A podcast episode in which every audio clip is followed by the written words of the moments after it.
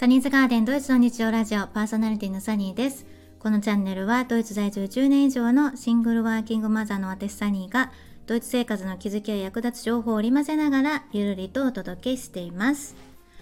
はい、11月19日、えー、11月第3日曜日ですが皆様いかがお過ごしでしょうか？えー、こんなに天気が悪いと皆様どうでしょうか？気分落ち込んでいませんでしょうか？やっぱりもう秋になるとだんだんあの日が暮れる時間も早くなるし。そうで天気もね本当になんかすっきりしない感じがずっと続くんですよね。本当に何週間も何ヶ月もっていう感じ、まあ、日照時間がねすごく短くなるっていう感じにはなりますよね。うん。なのでねあのまあこの時期になるとね私毎年血液検査に行ってね自分のあの体調管理をしているんですけれどもその件についてね、あの、気づきがありましたので、今回はそれについてね、お話ししたいと思います。これをきっと聞いてらっしゃる方は、ドイツ在住の方だけではないとは思うんですけれども、特にね、ヨーロッパや、まあ、北欧もそうですけれども、冬になると日照時間が本当に短くなるんですよ。もうびっくりするぐらい。で、日本に住んでいた時は、あの、冬はね、太陽が出るじゃないですか。なのであのこんなにねどんよりとした天気が続くドイツに住んでいると気分がね本当にね落ち込むんですよ。そうでこの気分がね落ち込むっていうのはこの冬の時期にねよくあるみたいでヨーロッパではね特にあのウィンターデプレッションとかあの冬のね時期だけ起こるうつ状態っていうことであの、まあ、ウィンターデプレッションという言葉がね浸透しています。で私の場合はあのここ数年ずっと忙しかったので、まあ、そこまでね気にするほど余裕がなかった。なのでうつっていう状態ではなかったと思うんですけれども、まあ、ここコロナになってからですかねおうち時間がさらに増えてあの外にもあんまり出ないというか、まあ、ずっとお家で仕事してるので基本日が出る時に外に行くってことはあんまりなかったんですよね。コロナの時期もそうだったので。うん、で結構気分が落ち込むなーなんていうのが続いていてあの血液検査をねするようになりました。でえっと皆さんどうでしょう？血液検査って定期的にされてますかね？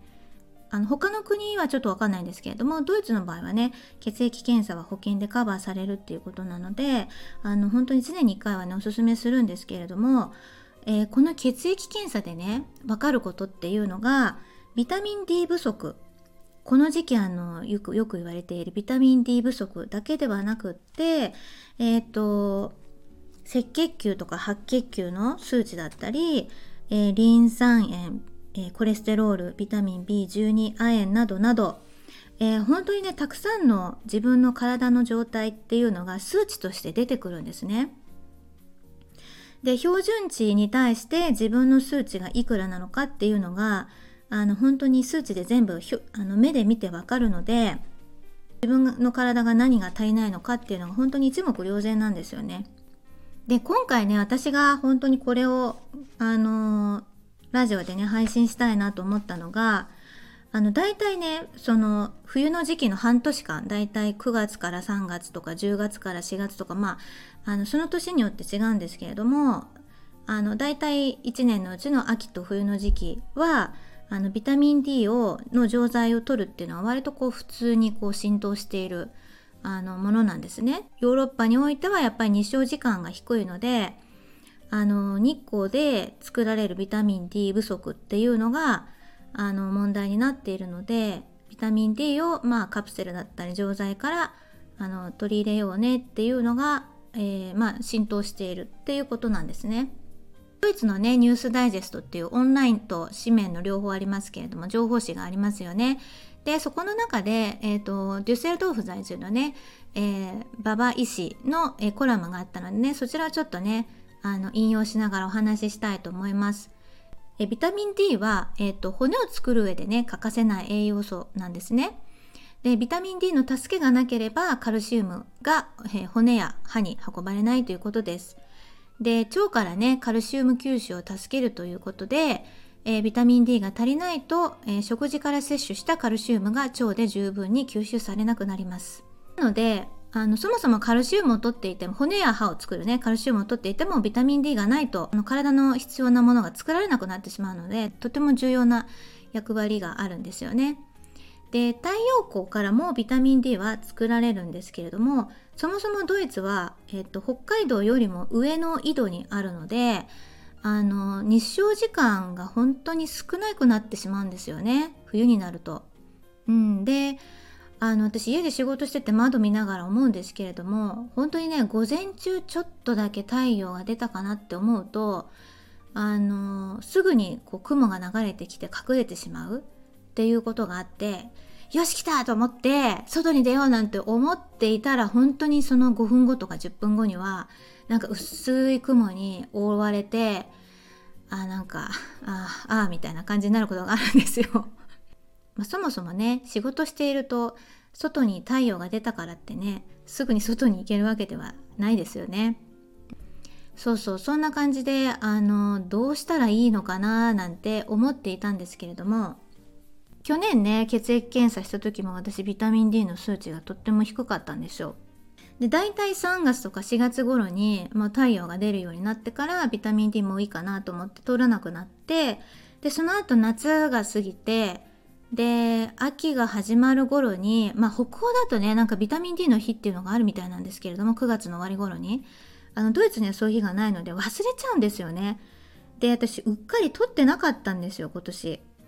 そうそう。で11月に入るからとりあえず10月11月頃にいつも血液検査してるのであの予約を入れたんですねで結果を見たらビタミン D の重度の欠乏症の数値が出てしまったんですね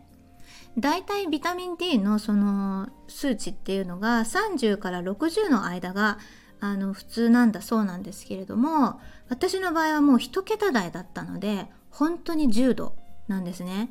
で去年もドクターからもらった、えーと、ビタミン D のタブレットデクリストール2万っていうのがあるんですけれどもビタミン D3 ですね。デードライのビタミン D のカプセルですねもうこれは、うん、を、えーと、と50日間飲んだんですね。50粒入ってるので。でそれでもやめちゃったんですよ。そう。でその後娘がその当時あのこうしてもらったビタミン D ドライタブレットの軽い方ですね。ビガントール1000っていう方をあのたまに飲んでるっていう感じだったんですよ。去年は私1桁台の数値が出てしまったのであのこっちの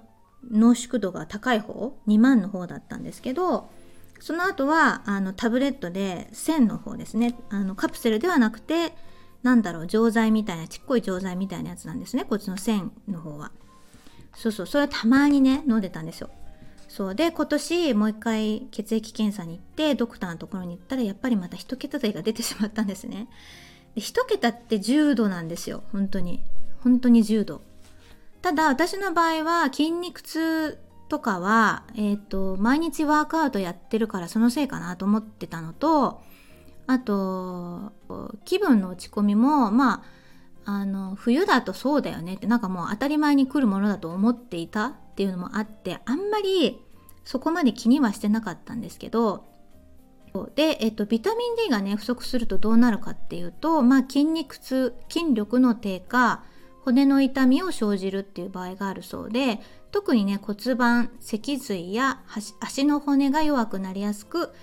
えー、腰背中部分の痛みやお尻骨盤部の圧迫された痛みを伴うことがあるそうです。はい、そういう症状が出てくるようになります。で私の場合は筋肉痛っていうのはなくはなかったんですけど、まあ、毎日ワークアウトしてるのでおそらくそれのせいだろうなっていうのがあったんですね。でそれ以外は骨の痛みっていうのは特になくって、うん、強いて言うなら本当に毎日グレーな空で寒いから気分が落ち込むっていうなんかそれぐらいだったなのでそこまでひどくはなかったんですけどまあでも数値的に本当にやばい数値なので1桁だとドクターから血液検査の結果を聞く時にあの真剣に「あなた本当に低いからあのビタミン D がの濃縮度が高いやつをあの処方するわね」って言ってあのデクリストール2万っていうやつを処方してもらいました。でえっ、と、インターネットとかをね、見ていると、あの、ドクターのね、血液検査なしで、あの、適当にね、アポテケって、あの、薬局とかで手に入るので、ビタミン D のタブレットってたくさんあるんですけど、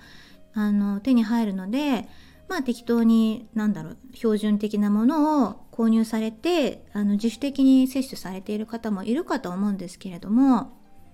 うん、やっぱりね血液検査をしてビタミン D の数値をちゃんとドクターに見てもらってそれに合った、えー、ビタミン D タブレットを処方してもらった方がおそらくあのいいんじゃないかなと私は個人的には思ってます。っていうのもうちの場合は、えー、と娘と私両方血液検査してるんですけど娘の場合は私よりも数値が良かったんですね。なので違うタブレットを処方してもらってるんですね。ビタミン D の濃縮数値の違うタブレットを処方してもらっていてでその処方された時も毎日ではなくってあのこれを週に何回飲んでねっていう程度のものだったんですね。で私の場合はもう本当に1桁台なので標準が30から60なんですけどあの私の場合は10以下だったのでビタミン D の濃縮度が一番高いものを処方してもらって、えー、と2万っていうやつですね。これはですねパッケージを見ると1粒あたり 0.5mg の、えー、バイタミン D がビタミン D が入って D3 ですね。ビタミン D3 が入っているっていうことで 0.5mg ってえー、っとね普通のマイクログラムに換算すると500マイクログラムなんですね。で去年処方してもらったビガントールのバイタミン D ドライの1000っていうやつはタブレットなんですけどこっちはね1粒あたり25マイクログラム入ってるんですね。なので私のそこのカプセルがどれぐらい数値が高いのかわかると思うんですけど私の方が500マイクログラムでこっちの1000のタブレットの方が25マイクログラムなのでそうなので私の方が20倍ぐらいの、えー、濃縮度になります。ただ私のこっちのあの処方してもらったやつは1週間だけ毎日とってでその後はえっ、ー、とね1週間に3回だけにしてって言われたんですね。でまた1月にあの血液検査をしなければいけないんですね。どれぐらいあの数値が変わってるかっていうのをもう一回再検査するんですけれどもそんな感じでねドクターに、うん、なんか怒られたわけじゃないんですけどまあなんかほんとやばいわよっていう感じであの諭されましたね。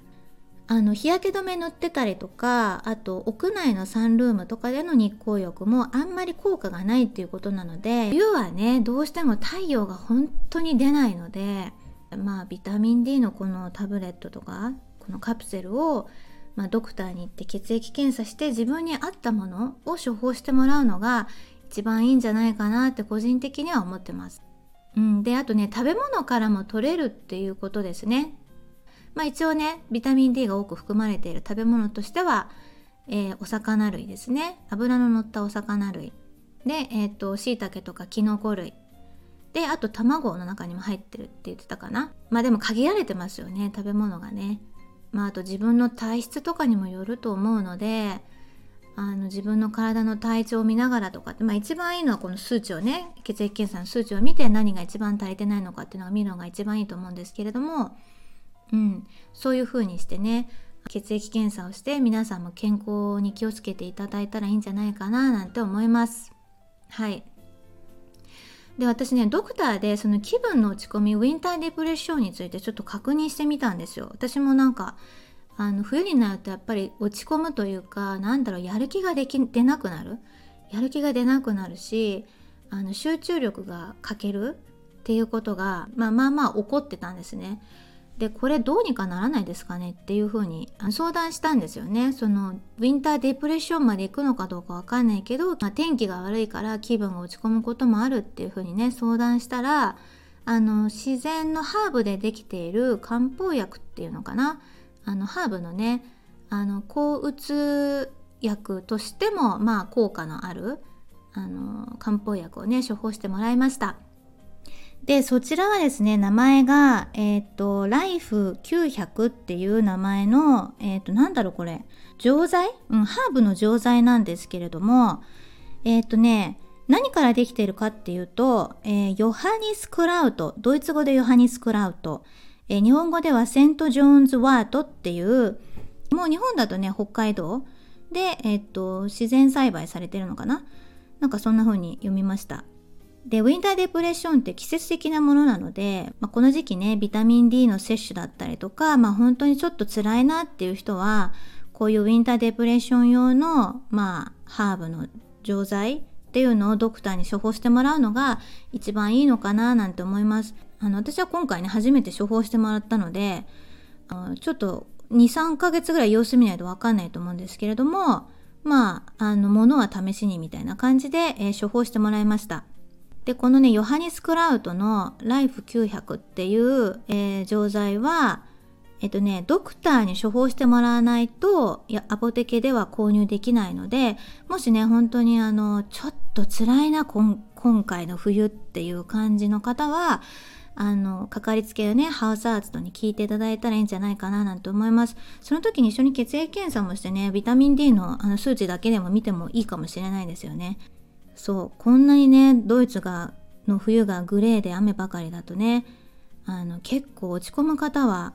落ち込むと思うのででも10年くらい前に比べるとあの冬がなんだろうもうちょっと太陽が出る日数が増えたのかなっていう感じは、えー、としますけどねどうでしょうか皆さん。えー、ちなみにねこのヨハニス・クラウトの、えーと錠剤は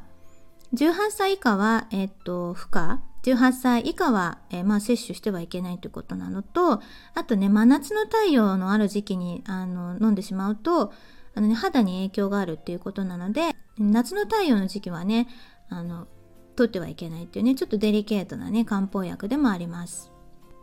あのウィンターデプレッションとかウィンターブルースがすごく軽めの方なんかはねこういう感じであの対処してもいいのかななんて思います。はい。で、あとですね、ビタミン D は、あの、取りすぎても良くないっていうことなので、かかりつけのドクターに相談しながらっていう感じで行った方がいいかとは思います。ということで、今回は、えー、ドイツの冬にね、ある血液検査でわかるビタミン D 欠乏と冬季うつについてお話しいたしました。どなたかの参考になれば幸いです。今週もここまでお聴きいただきありがとうございました。それではまた来週。チュース